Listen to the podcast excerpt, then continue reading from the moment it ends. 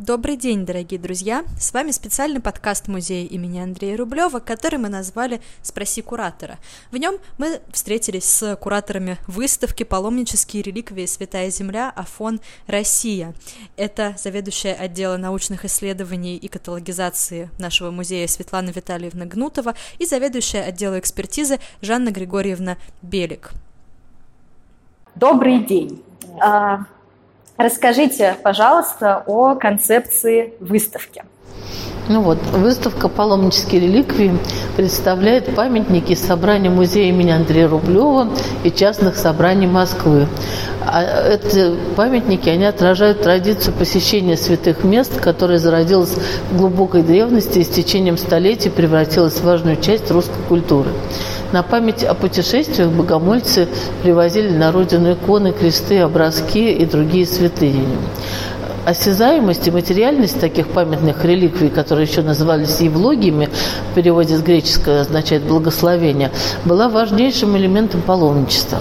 В мире реликвий часть святыни, э, она отождествлялась э, с целой святыней. То есть любой фрагмент и даже копия обладали чудодейственной силой. Кроме того, благодаря этим предметам люди сохраняли память об обретенном духовном опыте, религиозной практике, впечатления от пребывания в местах, где происходили главные события священной истории. Экспозиция выставки построена по географическому принципу и состоит из трех разделов, отвечающих главным направлениям паломнических путешествий. Это Святая Земля, Афон и Россия. Вот, экспонируемые на выставке предметы, они э, вот, э, имели такое непростое назначение, как своеобразный путеводитель по святым местам. И изготовленные, э, они изготавливались как простыми ремесленниками, так и высоко ну, высококлассными мастерами а выполняли общую задачу удовлетворять духовные потребности паломников из всех слоев общества, потому что путешествовали в, в, в Святую Землю и в, на Афон э, люди из разных сословий начиная от, от великих князей, дворянского сословия, мещане и простые крестьяне. А расскажите тогда, пожалуйста, откуда э, родом идея такого а, проекта, потому что, насколько я знаю, наш музей такого еще а, не делал. Как делал? делал? делал. Расскажите, пожалуйста. В том-то все дело, что мы а, продолжаем как бы традицию наших выставок, потому что в 2007 году, 13 лет назад, мы делали такую выставку, посвященную 900-летию хождения игумена Даниила в Святую Землю. Выставка была огромная, на ней было около тысячи экспонатов. Это был большой проект. Выставка была в храме Архангела Михаила происходила. Был каталог к этой выставке. Вот. Но та выставка была посвящена э, только Святой Земле. А наша выставка посвящена трем разделам. Это «Святая земля», «Афон» и «Россия». Но в связи с тем, что у нас ограниченность э, помещения, то э, из российских монастырей мы выбрали только три, э, то есть четыре да, самых важных паломничества. Это Киево-Печерская лавра, Троице-Сергиева лавра, Спасо-Преображенский Соловецкий монастырь и Серафима Дивеевский монастырь, как паломничество самое ну, перед революцией самое главное. А почему именно три части, почему трехчастная структура, почему, ну, понятно, что больше пространства не позволяет, но вот как были выбраны именно эти направления? Ну, потому что Святая Земля, как бы там, где родился а, Иисус Христос, да, это главное паломничество всего мира, да, то есть да. не только из России туда люди ходили, а со всего мира. Вот. Гора Афон, это, ну, здесь, кстати, надо сказать, что это а, связано еще с уделами Божьей Матери, я забыла, да, мы это, кстати, по-моему, даже не написали, но тем не менее это уделы Божьей Матери. Гора Афон, э, Дивеева, Киево-Печерская лавра, это все уделы Божьей Матери, которая как бы она э, ну, там и являлась, и была покровительницей этих мест, да, то есть это самые священные места для э, христиан. Угу. А, а еще а, один вопрос, который напрашивается, когда мы говорим с кураторами выставки, а, это вопрос о работе куратора, кто вообще такой куратор выставки, потому что я специально для этого подкаста поспрашивала многих своих знакомых, которые не связаны с музейным делом, с искусством. Оказалось, что далеко не все знают, о чем идет речь, в чем роль куратора в процессе подготовки выставки. Можете, пожалуйста, нам немного об этом рассказать? Ну, куратор – это самый главный, как мы считаем, человек на выставке. Это тот человек, который формулирует идею, пишет концепцию, и в соответствии с этой концепцией идет подбор памятников. Потому что если, например, экспозиция может просто представлять собрание музея, то есть фактически иметь, не иметь какой-то определенной темы или направления экспонирования, а выставлять самые лучшие шедевры. Они могут быть выставлены тематически, хронологически, каким-то совершенно ну, другим принципам, потому что вот у музея есть вот это содержание. То выставка обычно имеет некую идею за собой, которая воплощается и раскрывается через те самые памятники, которые мы видим на выставке. У нас, например, Э, мы старались подобрать наиболее интересные сюжеты. Допустим, вот икона Рождества Христова. Казалось бы, ну, ну что еще может нам рассказать эта икона? Мы все, э, ну, по крайней мере, посетители нашей выставки и посещают праздник Рождества в храмах, и часто видят эти иконы, если они коллекционеры, или просто имеют иконы в своем доме. Но конкретно паломническая реликвия, икона Рождества Христова, она нам показывает путь паломника – к этому месту Рождества. То есть здесь помимо самой пещеры Рождества, то есть она в форме пещеры, показано и э, место избиения младенцев, и то место, где Елизавета спряталась с маленьким Иоанном Предтечей в скале, и э, бегство в Египет, то есть те остановки э, пути паломника, который он совершает во время путешествия из Иерусалима в Вифлеем. То есть вот поле пастушков обязательно проезжается, и поэтому икона фактически не просто вот все реликвии путеводитель, а сама икона показывает человеку, какой он совершил путь, напоминает ему об этом. И поэтому потом, когда рассказывая о своих путешествиях, он, глядя на эту икону, вспоминает подробности своего путешествия, пребывания в святом месте. А, таким же точно вот у нас принципам отвечают и другие предметы собрания. Вот, например, икона распятия Христова. Она не просто вот показывает нам распятого Христа, но и одновременно, как выглядит предел Голгофы в храме Воскресения Господня. То есть вот а, это фактически, ну нельзя сказать, что это фотопортрет, потому что это не фотография. Но если мы попробуем сличить то, что мы видим на иконе, фотографическое изображение этого места, вот оно вот так и выглядит. А, сопутствующий вопрос. В таком случае мы начали говорить о конкретных памятниках, которые представлены на э, выставке. И Возможно, вы сможете э, рассказать нашим слушателям еще и о том, по э, какому принципу они подбирались, потому что, безусловно, и в государственных коллекциях, и в частных собраниях э, наверняка довольно много такого материала, как шел отбор. Это же огромные массивы. Э, по какому принципу, каким принципам руководствуются? Ну, в нашем музее немного памятников, касающихся паломнических реликвий, потому что у музея никогда не было такого направления собирательства. А тема, она существовала всегда. Это вечная тема, потому что все мы любим, любим путешествия. И вот, наверное, эта любовь к путешествиям, наверное, наверное, провела нас и к, такому, к такой интересной концепции выставки. А с другой стороны, а, паломнические реликвии представляют собой не совсем обычные предметы, не совсем обычные иконы. Вот если мы посмотрим на витрину и увидим здесь камни, спилы деревьев, то есть это не прямоугольные иконы, а такие вот, где подчеркнуто, что это материалы Святой Земли, потому что для, для паломников на Святую Землю было очень важно соприкосновение с теми природными материалами, которые, которых касался Христос. И вот такие необычные реликвии, которые во многих храмах есть, но, к сожалению, современное поколение э, молящихся утратило уже представление о том, что именно это о Святой Земле.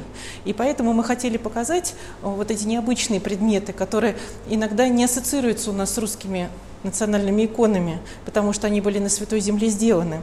Вот. И э, чтобы они увидели среди тех реликвий, которые есть непосредственно у них в храмах, непосредственно у них в каких-то домашних коллекциях, вот э, то самое святое путешествие, которое осуществляли либо далекие предки прихода, либо далекие предки людей. Одним из интереснейших экспонатов на нашей выставке являются вот эти две небольшие, а может быть иногда кажутся огромными для посетителей иконы на рыбной кости, на головах рыб. Просто в Иерусалиме, в Вифлееме, вообще на Святой Земле вся природа считалась освященным пребыванием там Христа. И даже те рыбы, которые ловил апостол Петр, вот, они же многие из апостолов были рыболовы. И вот такие сюжеты, связанные с рыболовной морской озерной темой, они, как правило, изображались на подобных огромных э, рыбных костях. Mm-hmm. Вот. И интересными тоже является целая группа произведений из перламутра, потому что перламутр, он очень редкий материал для нашего, а, для России. И если мы видим перламутровые крестики или небольшие произведения древние в собраниях а, наших музеев и понимаем, что это как бы было в России давно, это свидетельствует о том, что паломничество само было очень древним. И, по-моему, древний крестик самый датируется XI веком. Это означает, что в XI веке уже существовали примеры паломничества, и паломничество паломнических реликвий. Угу. Вот, перламутр одновременно хрупкий и твердый материал и его изготовление требовало больших усилий и высоких технологий. И здесь мы старались представить ну, такие вот шедевры, можно сказать, э, произведения резьбы по перламутру. В России не было таких мастеров, которые могли эту работу осуществить, а вот на Святой Земле такие редкие сюжеты для нас совершенно необычные. Видим, что изображен возносящийся на, на небо Спаситель после воскресения, храм Кувукле, э, гроба Господня.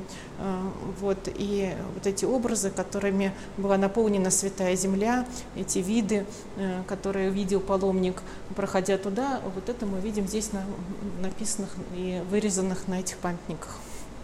Вот, существовали целый ряд произведений с сюжетами, характерными только для Святой Земли, и нигде в других местах эти сюжеты не воспроизводились.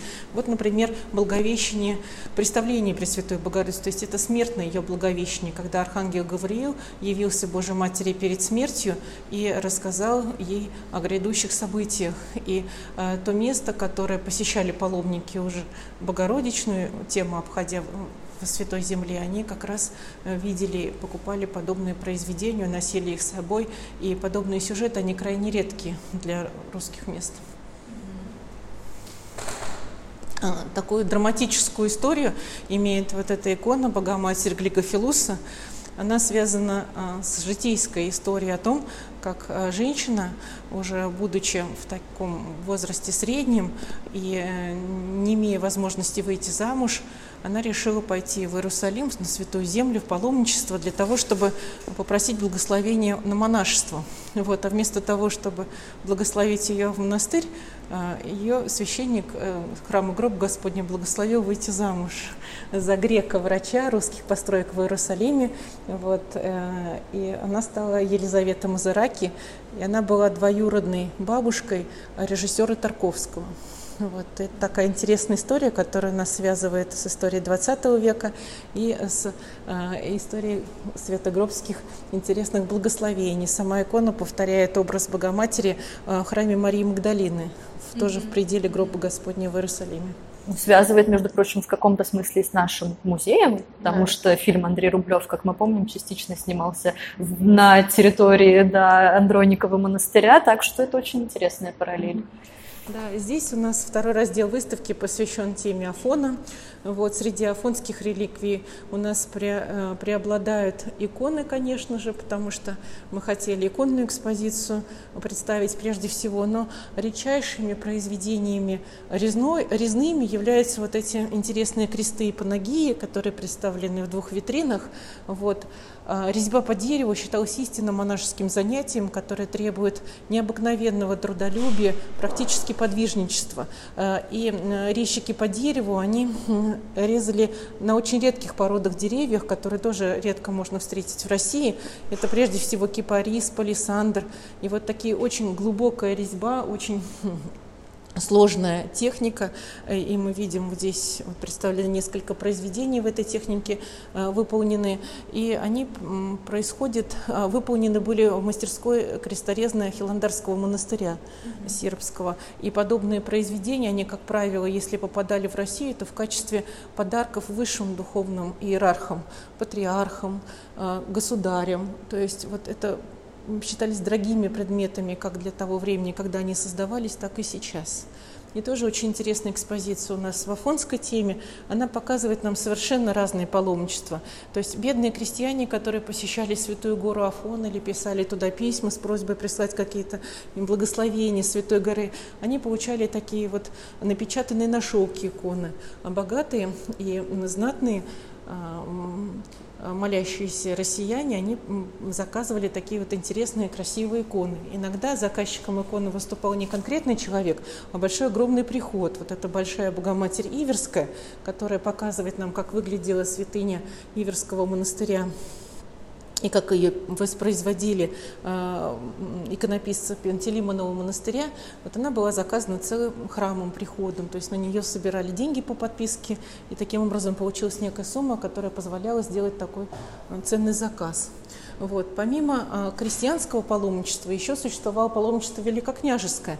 И вот э, царственные особы также посещали э, святые места. И вот в частности вот эта икона Архангела Михаила э, была э, поднесена, э, поднесена братья Пантелеймонова монастыря а князю Михаилу Николаевичу, который посещал Святую гору Афон, плавал, вот как здесь написано в надписи на броненосце, в Адриатическом море посещал Святую гору Афон, и вот ему была в подарок поднесена, об этом посещении поднесена вот эта икона в 1900 году, э, в мае месяце. Это путешествие туда было осуществлено. Естественно, любое великокняжеское путешествие сопровождалось большими дарами на Святую Землю и на Святую гору Афон, и поэтому вот в подарок писались подобные иконы, которые те знаменитого святого изображали. Соответственно, Михаил Николаевич, великий князь, вот у него Архангел Михаил был его знаменитым святым покровителем, и вот такая икона была получена им в подарок.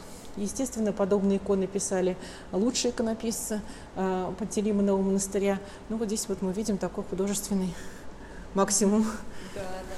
Угу. Вот, интересные иконографии, которые тоже со Святой Землей, только связаны, не Святой Землей, со Святой Горой связаны. Вот, например, здесь усекновенная глава великомученика Пантелеймона. Таких икон мы видим только, наверное, в греческом, э, и в греческой иконографии, в греческой традиции. И вот еще на, на афонских монастырях, мастерских афонских монастырей тоже э, писали. А некоторые иконы фиксируют, как выглядели иконы, как выглядели святыни. Вот, например, Богоматерь Троеручица не совсем обычно. Третья рука не просто как бы выходит из мафория Богородицы, а вот на гвоздике прикреплена и спокойно висит, как вативное подношение. Возможно, так и выглядела э, чудотворная святыня Святой Афонской горы. Вот. Еще очень интересная по типу предмета предмет – это уже в русской части нашей, нашей коллекции, э, нашей выставки. Вот, э, распятие Христово, резная композиция, помещенная в сосуд.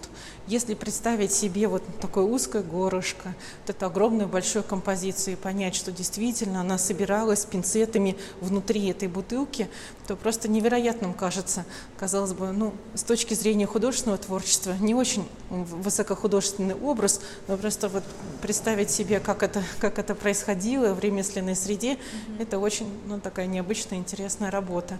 И подобные композиции, они изготавливались для э, Гефсиманского скита э, Троицы Сергиевой Лавры, и э, как бы паломники это очень любили. Поскольку композиция внутри сосуда очень хрупкая, то сохранилось их крайне немного. И вот такая редкая вещь, где практически все элементы находятся внутри, они не повреждены, потому что любая тряска, она может лишить эту композицию целостности. Здесь у нас представлено. И, конечно, шедевры русской части – это резные резные иконы на, по дереву э, из э, Киево-Печерской лавры и Троица-Сергиевой лавры. И интересные такие иконы, которые нам показывают не только то, где, какие паломнические реликвии с собой приносили паломники, но и то, как выглядели эти монастыри. Вот Соловецкий монастырь находился на острове, и икона нам показывает, как он окруженный, этот остров, окруженный бурлящими волнами. На корабле были вот эти паломники, посещающие монастырь, и как духовные э, столпы э, в, в стенах монастыря стоят преподобный Зосим и Саватий Соловецкий, охранители этого места и тех людей, которые приходили туда туда на молитву. Интересной иконой является, вот казалось бы, это простая Спиридона Никодим Просфорники Печерский. Мы считаем, что она покровитель, э, изображающая то, как происходила работа в Просфорне, когда э, святые Спиридон и Никодим пекли эти просфоры. То есть можно считать ее такой профессиональной святыней. То есть она была адресована покровителем профессии. Э, интересные тоже такие вот, казалось бы, очень простые крестики которые здесь изображены, а внутри них, если посмотреть через увеличительное э, стекло вот в, этот, в эту дырочку, то мы увидим микролитографию, микрогравюру, которая раскрывает э, целый образ, панораму, э, так они назывались кресты с панорамой, либо образ обители, там, либо образ главной святыни. Вот в красном крестике изображен целый собор Киево-Печерских святых на маленькой-маленькой-маленькой микрогравюре. Вот. Да. И казалось бы, вот что тут необычного? Карта пещер. Вот. Если себе присмотреться к этой карте, то вот все вот эти гробики, то есть это фактически путеводитель по пещерам, как найти тех необходимых святых, которых надо во время паломничества обойти и им помолиться. Да. Посетители удивляются и долго рассматривают. У меня уже был такой опыт. Да, и самым крупным паломничеством по объему паломников было, наверное, а, прославление преподобного Серафима Саровского в 1903 году. А если представить себе количество людей, которые пришли на канонизационные торжества, это было 300 тысяч человек.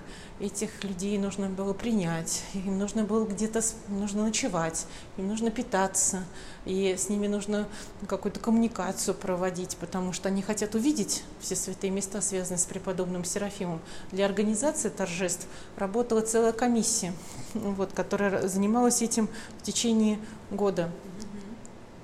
Вот, и иконы, связанные с паломничеством э, в Серафимо-Дивеевский и Серафим-Саровский монастырь, они у нас тоже здесь представлены. То есть Саровская обитель не могла, ой, Дивеевская обитель не могла справляться с необходимым количеством иконы, поэтому резные предметы изготавливали в Сергиевом посаде, а эмалевые, финифтяные образы писали в Ростове Великом. Спасибо, это действительно очень интересно, и я очень э, рада, что у нас получилось э, немного об этом отдельно э, поговорить, дать слово вам как можно сказать, идеологом этого а, пространства и этой выставки, и а, познакомиться с кураторскими решениями и с, тем, с теми памятниками, которые мы кратко обсудили, вы можете у нас в музее до 2 октября в часы нашей работы, а по выходным в 15.30 вы сможете еще и попасть на сборную экскурсию по выставке. Более того, к выставке наши кураторы и команда музея подготовила прекрасный каталог, с которым вы можете познакомиться в нашем музейном киоске. На этом мы прощаемся с вами. Всего доброго и до встречи в музее имени Андрея Рублева. Наша встреча с кураторами прошла на самой выставке, о которой они подробнейшим образом рассказали специально для вас.